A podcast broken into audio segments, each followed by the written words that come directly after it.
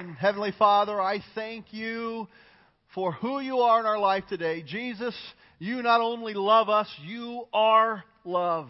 Thank you, Jesus, that this love of, it's in your very DNA of who you are. As we've already talked about this morning, you loved us so much while we were yet sinners, you died for us. Lord, as we've sung about the, the, the power of your blood, as we have sung about the power of the cross, Lord, I pray that you would help us not just sing about it today and not just experience it once, Lord, but would you help us revel in the fact of your great love for us. Jesus, we have seen you do these miraculous things around us. We want to join you in what you're doing, but Lord, we also want to listen to what you are saying. So, Lord, as we turn to your word now, I pray that you'll help us not only open our hearts and minds to what it is you're saying, but Lord, I ask that you would give us the power to be obedient to what it is you're saying as well. It's in your strong name, Jesus, we pray. Amen and amen. Well, how are we doing, church? We doing okay? This has been good so far, hasn't it? Oh, it has. If you don't know, I'll help you. It's been good. It's been a good day. It's going to get even better because we're going to hear from Jesus together. Take your Bible and, and turn to 1 Thessalonians chapter 5. 1 Thessalonians chapter 5. As you navigate your device or turn in your print Bible to 1 Thessalonians 5, I want to ask you a couple questions. Have you ever felt dissatisfied in your spiritual growth? Have you ever cried out to God and said, God, help me. There's this internal turmoil inside of me. There's this struggle inside of me. I find myself doing the things that I don't want to do. I find myself with the things that I want to do that I'm not doing it. Lord, help me. Have you found yourself at a, at a spiritual desert? Have you found yourself where there is bitterness or pride creeping in? Have you found yourself feeling like everyone else has victory but you? You don't see victory in your life.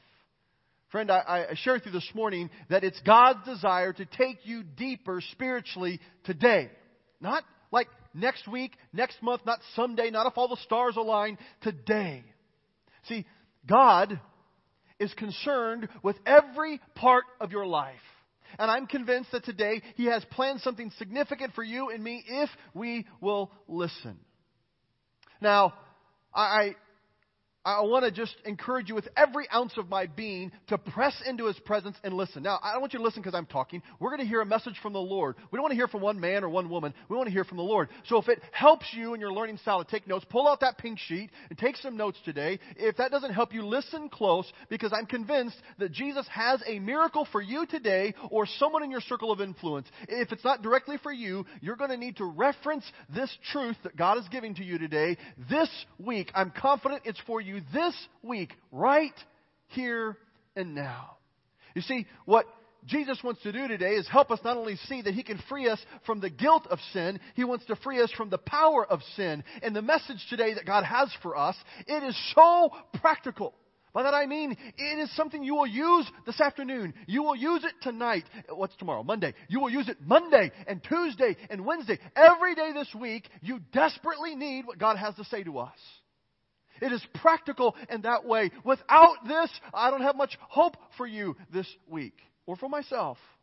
It's not only practical, it is absolutely powerful. I, I, I, should have warned first service. I'll warn you. Be careful what you do with this message because it not only has the ability, it has the probability to transform your life. You cannot stay the same if you embrace the truth that God has today. It is powerful. It is so, so practical, powerful, and I believe it's timely.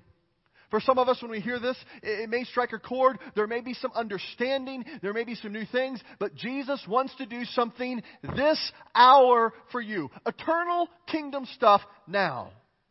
And there's some good times that we think about something. There's some good times that we contemplate on that. But friends, I believe that for many, many of us, it is right now in this hour what you have been longing for, your soul has been craving for. Jesus is ready to give that to you now. And I believe it's rooted in this passage of Scripture we're going to look at together. Look with me at 1 Thessalonians chapter 5, verse 23 and 24. May God Himself, the God of peace, sanctify you through and through. May your whole spirit, soul, and body be kept blameless at the coming of our Lord Jesus. The one who calls you is faithful, and He will do it. See, the Christian life, it's, it's more than just an emotional experience. There's emotions that happen in following Jesus, and emotions aren't bad. But I like what, what uh, Dallas Willard and, and even Richard Foster do some similar writing on this, where they say that emotions make good servants, but horrible masters. They're good to have, but, but they're not good to just follow blindly. They make a good caboose, but a bad engine. But as we, we see these emotions, it's, it's not bad to have emotions, but it's more than emotional experience. The Christian life, it's more than just following a list of rules. It's more than just subscribing to a creed of belief. It is experiencing and living a vibrant, day by day relationship with Jesus Christ by the power of the Holy Spirit.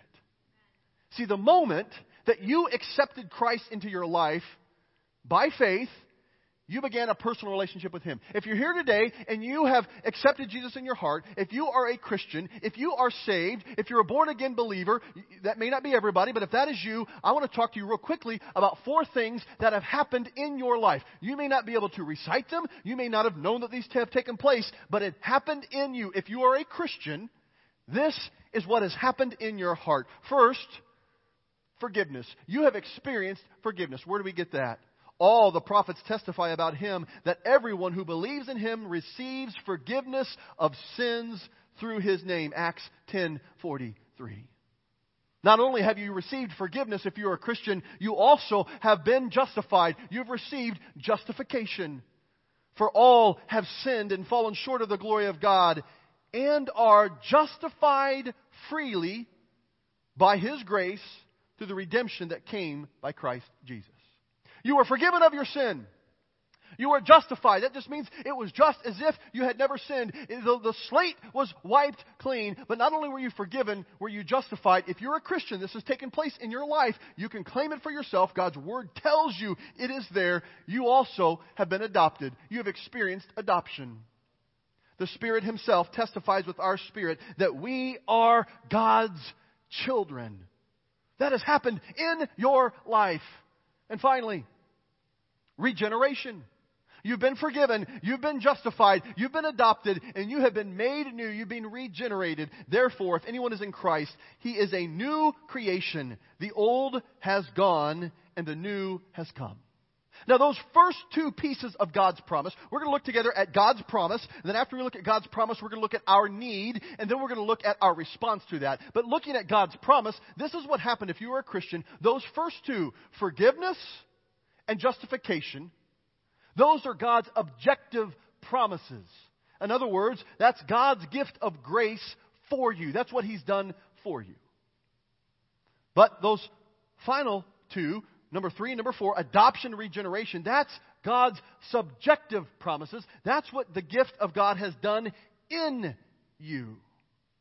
Now, those last two, adoption, regeneration, those were affected in you by the indwelling of the Holy Spirit. Every Christian, this has taken place. If you have accepted Christ, if you have been saved, if Jesus is in your life, this is what has happened. You need to be able to articulate it because there's more that He wants to do. And if we don't understand what He has first done, how can we understand what He next wants to do? Those last two promises, they were affected in you by the indwelling of the Holy Spirit, adoption and regeneration. See, when the Holy Spirit takes up residence in your life, that's called initial sanctification. Now, don't be afraid of those words. We're going to unpack those together. We're going to reclaim those words together. We're going to make sure they have deep meaning in our heart together. But that's what took place. When you were adopted into God's family, when you were made a new creation, the Holy Spirit of God was in you at the point of salvation, and this is initial sanctification. Now, sanctification, what does that mean? It, it has a very clear and simple meaning. It means to be set apart. And when we are sanctified to God, we are set apart for God's holy use. So if you sanctify something, you reserve it only for that purpose, only for that use, nothing else. And so when God sanctifies us, He reserves us for His holy purpose, His holy use. Now, that word initial that doesn't mean like the first letter of your name and, and then like, you know, the, the first letter of your last name. It's not, not those initials. It's the initial, the beginning. Initial sanctification means this. Initial means that God, the Holy Spirit, begins His sanctifying work in you the moment that Jesus comes into your life, the moment that He takes up residency in your heart. That's God's promise. It begins with His amazing grace of forgiveness. And then we are justified. Then we are adopted. Then we are made new. We are regenerated. But, friend, God doesn't stop there. The power of what He has for us today is that is only part of what He wants to do. We have a twofold problem, and God brings us a twofold answer. Those four things were a part of the first part of our problem and our sin problem, and now I want us to explore the second gift that He gives to us. He promises a deeper work of grace when the Holy Spirit is not just resident in our life, He is present in our life. He doesn't just come into our life and He's there. He becomes in charge. He directs. He guides us in our everyday life.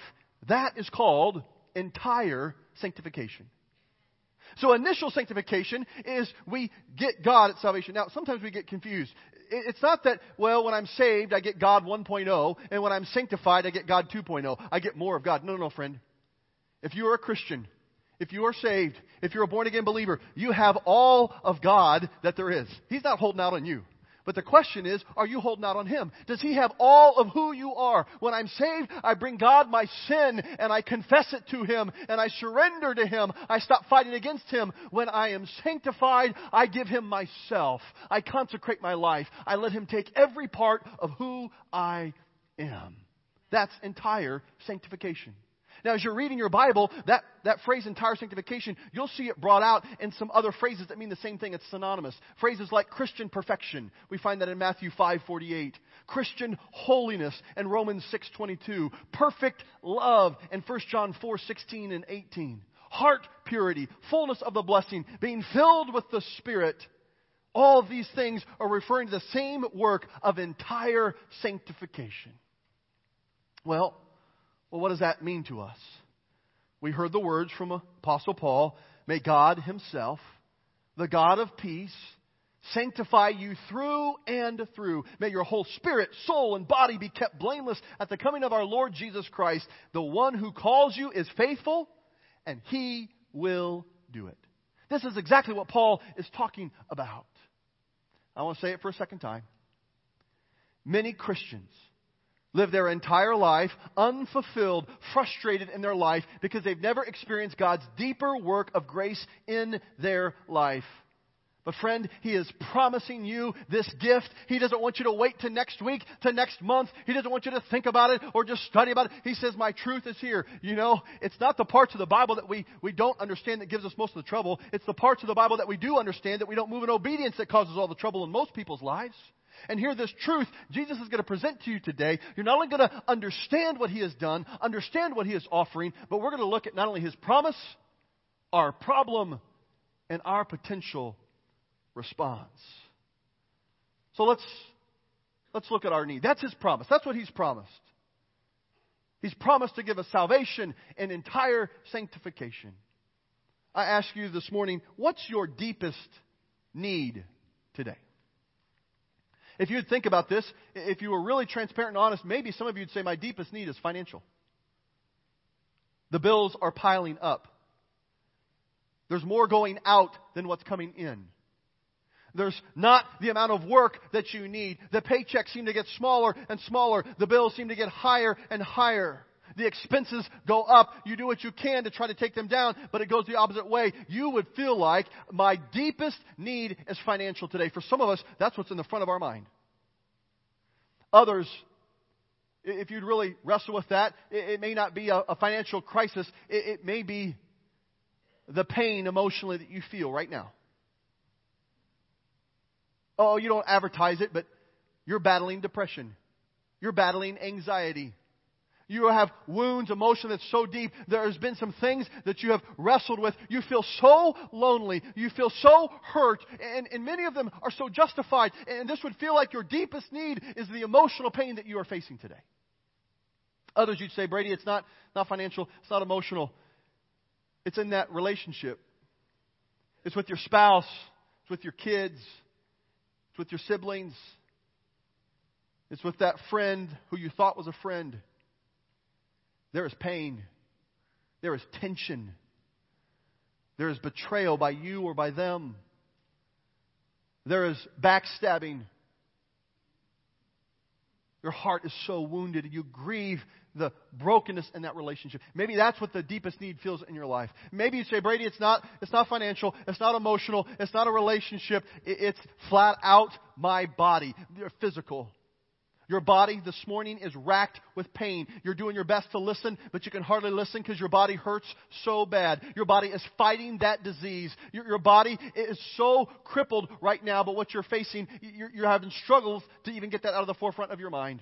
You've talked with the doctors. They've done everything they know to do. There's still question marks. You say the biggest struggle I have is a physical problem. One, if that's you today, I want you to know that those are very real. I want to validate that, but more importantly, the Lord validates that. If you don't have plans tonight at 6 o'clock, or if you can change them, join us. We're going to have a healing service and take those needs and ask the Lord for His healing tonight at 6 o'clock. You don't want to miss that. But as real as they are, and as much as the Lord wants to meet those needs, I would argue that biblically this morning we could see that is not your greatest need. I don't mean it's not important, I just mean it's not the greatest need. I believe Scripture will tell us that the greatest need in your life and in my life is to know Jesus Christ and to become one with Him. That's the greatest need. Paul says this I have put aside all else, counting it worth less than nothing, in order that I can know Christ and become one with Him. He was in prison, he writing. He was mocked. He was hurting. He had a thorn in the flesh. He had all kinds of pressures coming down on him. He said, All of my other needs are rubbish compared to knowing Jesus and becoming one with him. That's the greatest need. The scripture tells us that there's a dynamic at work in your life and my life right now that's very real. It's in the present that is trying to keep you away from oneness with God. That dynamic is called sin. James 4:17 Anyone who knows the good that he or she ought to do and doesn't do it sins. It's God says this is my law. You say I know it. I want to do what I want instead of that. This temptation to sin, this sinful life, this dynamic is at work to keep us away from right relationship with God. Now, now don't miss this. For us to understand our need, we got to get this right. See, you and I, we are not sinners because we sin. We sin because we're sinners. Now, that's not Dr. Seuss. That's not a riddle. Let's unpack that. You're not a sinner because you've made a mistake every now and then. You're not a sinner because you've had a lapse in judgment. You're not a sinner because you have done something wrong. Friend, it's the other way around. You and I are born with a bent towards evil. We have this inherited sin, and this original sin that we have inherited that's been passed down through us, every human being, and since Adam and Eve, has been passed down with this original sin. Because we are sinners, that's why we sin. We have this problem inside of us. So we not only have the, the personal sin, the acts, the deeds, the things that we say and do that are wrong, we also have the sinful nature in us, and God wants to give us a remedy for both. And that is the core of our problem sin. Our sin acts and our sin nature. We've already observed how God is so gracious and has provided this freedom from sin through the cross. We've sung about it, we've talked about it already today. But, but hear it like this. See, Jesus died on the cross to free you from the guilt of sin so you could know Christ. Many of us have encountered that. But not only does Jesus want to wipe away the guilt, not only does he want to give you a get out of hell card, he wants you to go to heaven and, and be in relationship with him. Jesus died on the cross to set you free from the power of sin. He wants to break the back of the power of sin in your life. And so that tendency to want to do the wrong thing, that tendency towards self, He wants to sanctify us entirely and, and bend us towards Him. Freedom, not only from the guilt of sin, but from the power of sin. You see, God knows that your greatest need is not just to treat the result of sin, the symptom in your life. He wants to address the cause in your life. Listen to Paul's words. Who will free me from the slavery of the sinful nature? Thank God, he says. It has been done by Jesus Christ our Lord. He has set me free. In other words, Jesus died to free you from the power that sin can have over your life. You can be a born again Christian. You can love Jesus and you can still have this internal conflict in your soul. This, why do I do the things that I don't want to do? Why the things that I want to do I don't do? Jesus says, I want to break the power of that sinful nature in your life. I say it again. Many Christians live an unfulfilling and frustrated life because they have never experienced God's deeper work of grace in their life, and He promises to sanctify you through and through. Another way of putting this is this. If you think of the heart of someone who is unsaved, who's not a believer, they do not have Christ in their life. They don't profess Christ. They're not a Christian. They do not have any conflict internally. Now, they have problems. A life of sin will lead to problems for sure. But internally, there's no fight for who's in charge because self, they are in the power seat. They are in charge. But if you look at the heart of a believer, uh, of someone who is saved, a Christian, they have Christ in their life, but often there is this problem, this power struggle. Oh, yes, they have problems in their life. That's just, Jesus says, expected. In this world you'll have trouble, but take heart, I've overcome the world. But internally, this fight with who's in charge, who has the power seat, this person who's a Christian, who is not sanctified entirely, who's not filled with the Spirit in this way, they are constantly having to do battle. Who's in charge? This is the tendency to say, God, I love you. I confess my sin to you. I want you in my life.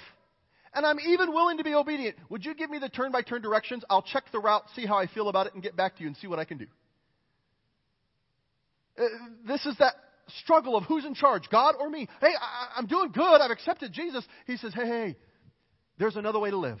The heart of a spirit filled believer. There's no internal conflict because they are off the power seat. Jesus is in control, and they've settled that big and final yes. You see, Jesus gives us these words he came to die for you that you may have life, eternal salvation, and that you can have it to the full, entire sanctification. Remember, when you are saved, you get all of God that there is, but when you are entirely sanctified, He gets all of you. You let Him have control of every area of your life. That's God's promise. That's our problem. But now let's look together at what our response could and should be as we dive into that because we don't want to just gain information today. That's good. We want to take application, and when we have information and application, it can lead to transformation. It will lead to transformation if we apply it. This first principle we've got to catch, or everything falls apart. You and I cannot earn our salvation, or excuse me, our sanctification, any more than we can earn our salvation. I cannot earn my sanctification any more than I can earn my salvation. And our tribe, we get this about salvation pretty well. We know that Jesus doesn't save me because of how hard I work. I'm not saved. He doesn't forgive me my sins because I've tried to clean up, do better, work hard, pull myself up by my bootstraps, try to be a good boy, try to be a good citizen, vote the right way, say the right things, don't drink and smoke and chew and go with girls that do, and that's why he saves me. No, friend, you and I are saved from the pit of hell because of grace and faith in him and his grace alone alone. That's it. He calls us to obedience, but that's where our salvation is. That was Daniel's heart. I don't know why he loves you. I don't know why he loves me. It's nothing what we deserve. It's what he's given to us. But just as true as that is, not only can you and I not earn our salvation, we can no more earn our sanctification than we can our salvation. But in our tribe, sometimes we work so hard. I'm going to do better. I'm going to read more. I'm going to pray more. I'm going to try to do everything I can to set myself apart for God. Friend, you cannot. All of God's grace is appropriated by faith. Salvation and sanctification. See, the Bible gives us some keys to entire sanctification and being filled with the Holy Spirit. And I want to lead us through quickly a little acrostic that will help us as a memory device, the word fill, F-I-L-L, and help us see what does the Bible actually call you and me to do with this promise that God has given us. In light of our problem, in light of our sin, our sinful acts, and our sinful nature, what do we do with His gift of salvation and sanctification? What is our response to be with this? First, face the root of the problem. You and I are to confess our sin. You'll never be filled with the Holy Spirit until you acknowledge the basic sinfulness in your life. 1 John 1 9 says, If we confess our sins, he is faithful and just and will forgive us our sins and purify us from all unrighteousness. See, to receive forgiveness means that I must repent, I must confess the sin in my heart to God. Repent literally means here to quit the sin business and start doing what God wants me to do. To confess means I agree with what God says about my sin. Not only do I agree that it's unacceptable, I agree I have nothing in me to solve the problem. I confess, God, I can't fix this. I need His saving and sanctifying work. Now, notice this verse, 1 John 1 9, tells us what God will do. He will forgive my sins, plural, and he will cleanse me from all unrighteousness, singular. He will free me from the guilt of sin, of my sins. He will, free, he will free me from the power of the sinful nature, cleansing me from unrighteousness.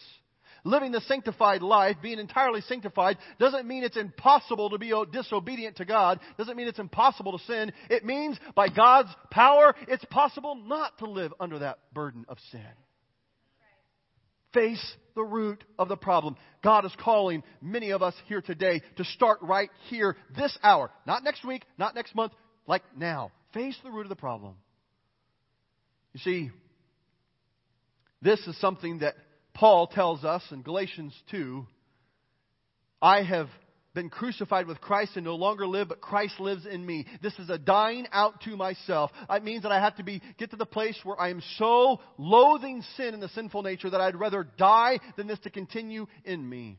It takes that desperation, that dependency to get rid of the self-centered ego, not in my strength, but in my trust and dependence on Him. Paul gives us these words in 1 Corinthians 15. He says, I die every day. It's a daily dying out to Him. Some of us today, we may be receiving the, the fullness of the Holy Spirit. We may be entirely sanctified for the first time. But there's others here today, it may be a renewal of the Holy Spirit. I'll talk more about that in just a minute. But it is a daily thing with the Lord. Many of you here this morning, what you need in your life is not another spiritual band aid. You don't need a booster shot. You don't need another spiritual emotional tingle. You don't need the power of positive thinking. What you need today is a radical soul surgery where you die out to yourself and you allow your agenda to be the Holy Spirit's agenda. And you say, Jesus, I not only want to give you my sin, I not only want to surrender to you and stop fighting against you, I want to consecrate my life and give you myself. He has called you and me to live in His victory. But the enemy, if he can't get you to reject the gift of salvation, he'll try to get you to live the Christian life with only half of the blessing he wants to give you. And Jesus says, I have given you life, eternal life, salvation, and life to the full, entire sanctification. I want to give you the power to live victorious in that life. I urge you to not only face the root of the problem, uh, I urge us to invest our entire devotion. Dying out to our sinful heart paves the way to investing our devotion and consecration to the Lord. Now, we talk about surrender and consecration, and, and, sometimes we use that interchangeably, and I think it can be okay, but there's some deeper, richer meaning I don't want us to lose. When I surrender, this is the rebel fighting against God, waving the white flag, saying, I give up, I will not fight against you anymore, I'm surrendering. But consecration is a forgiven rebel, one who is no longer fighting against God, who says, I have accepted you, Father, and, and now I consecrate my life. So, another way to look at this is, when I surrender, I often choose what I surrender because I feel had or got. It's like a contract that I would fill out, and I would say, God, I'm going to choose to give you this. I'm going to choose to give you this. I'm going to choose to give you this. I feel pretty good about what I'm going to give you. I sign it and say, Here you go, God. I surrender these things to you. And the Lord wants us to surrender. But there's a time when He says, Oh, Brady, I've got a better idea why don't you just go ahead and sign the check and I'll fill in the amount later? Why don't you sign the bottom of the contract that's blank and I'll fill it in later? I consecrate. Jesus, you are now in charge. It's no longer me in the power seat. You are in the power seat. I invest my entire devotion. Friend, I ask you, does God have full control over every area of your life? Is He the one that controls your calendar? Is He the one that controls your finances? Is He the one that controls your relationships, your dreams, your priorities, your plans, your possessions? Friend, you and I both might as well forget being filled with the Holy Spirit and the wonderful blessings that come with it if we are not allowing God to be 100% in control. 95% won't do. Second place won't cut it for God. If He is not Lord of all, He really isn't Lord at all in our life. We face the root of the problem, our sin. We invest our life in surrender and consecration to Him. And third, we look to Christ's cross. He forgives us not only for the guilt of our sin and frees us from the power of our sin, but He wants us to be holy, and it's only in His power.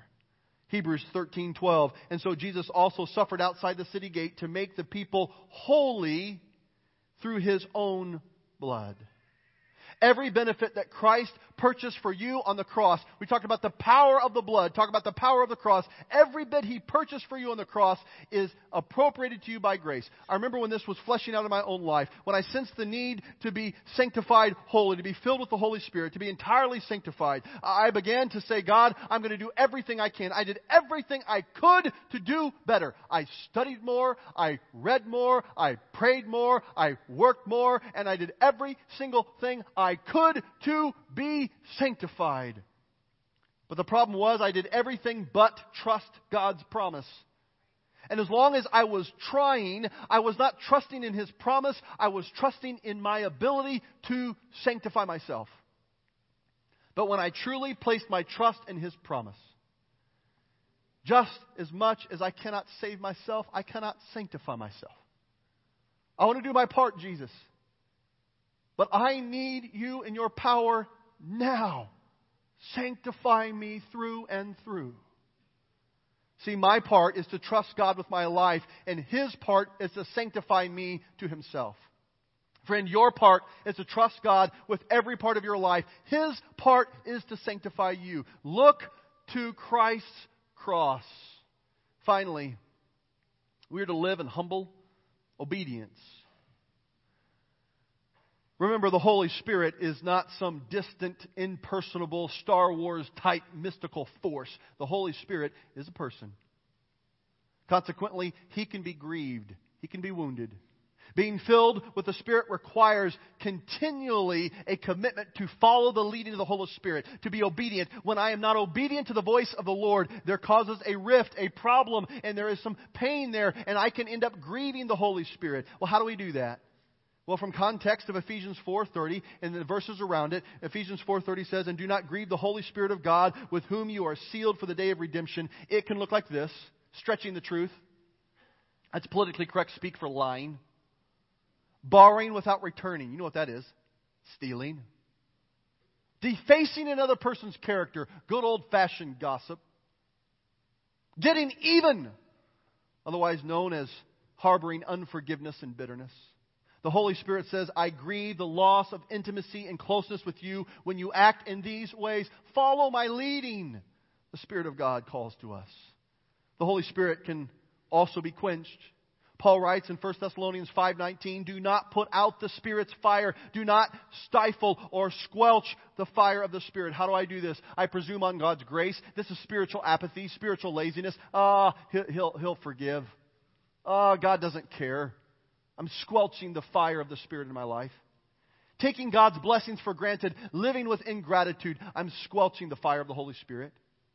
Failing to walk my talk, this is hypocrisy. I say one thing and do another, squelches the power of the Spirit in my life.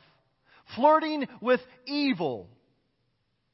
See, when I play with Satan's fire, not only will I get burned, but I will stifle the fire of the Holy Spirit. The Holy Spirit says, I cannot demonstrate my presence and my power in a life that is cluttered with such activities.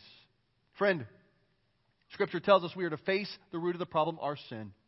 We are to invest our entire devotion to not only surrender, but to consecrate our life to God. We are to look to Christ's cross, not in our strength, but in our dependence and faith and grace alone in Him. And finally, obey. Live in obedience. I don't just seek His power for myself. I seek His power to do what He wants to do. True freedom, we talked about a few weeks ago, is not freedom to do what I want. True freedom is to have the freedom to do what He wants. Well, as Pastor Edgar comes, I believe this morning God wants us to respond to His Word. And I want to give us an opportunity to do that. Sometimes we chew and think on it and, and, rest on it for a long time, but as I said earlier, friend, it's not the parts of the Bible that you don't understand that give you the most trouble in your life. It's the parts of God's revelation that you do understand that we've not acted on. And somebody here today, there is freedom waiting for you. God is calling you to say, God, not only do I want to give you my sin, I want to give you myself. Would you sanctify me holy? Now, there's some here today that this may be the first time that you surrender and consecrate your life to the Lord this way, your first experience in entire sanctification. That's going to be powerful. But there's others here that you have known the fullness of the Spirit in your life. I want to speak about that for just a second. In Acts chapter 2, verse 4, we find Pentecost, the outpouring of the Holy Spirit for the first time, and the apostles were filled with the Spirit, those in the upper room. It's a powerful thing. If you've not read that, oh, go home and read it. You'll, you'll never get a nap in. It's amazing. But these people who are radically following God, filled with His Spirit, sanctified through and through the way Paul is talking about. If you keep reading, they minister, they serve, they're persecuted. And then Acts 4.31, the same group of people, the scripture says, and they were filled with the Holy Spirit. This is ridiculous. Acts chapter 2 verse 4, all filled with the Spirit. Acts 4.31, all filled with the Holy Spirit. I studied that. All meant all. Filled meant filled. The Holy Spirit was the same Holy Spirit. What happened? Did they lose it? Did it not take? No. There was a constant renewal of the Holy Spirit. As they were living in obedience, they needed another outpouring of the Spirit. Paul says, I die daily. And there may be some here today. You say, Pastor Brady, it's not that I've never surrendered my life. I am so aware I need a renewal of the Holy Spirit today. But somebody will see this is so practical. It's going to come and hit you today. Monday, Tuesday, Wednesday, somebody's going to see that there's power here. There's transformation waiting for you, and the time is now. So if God's been speaking to you, don't come and pray at the altar. I'm going to open that up in just a minute because I'm asking you to. That, that's a silly reason. But come because you sense the, the very Spirit of God nudging you. So in a moment, I'm going to ask you to stand up, step out, and come pray.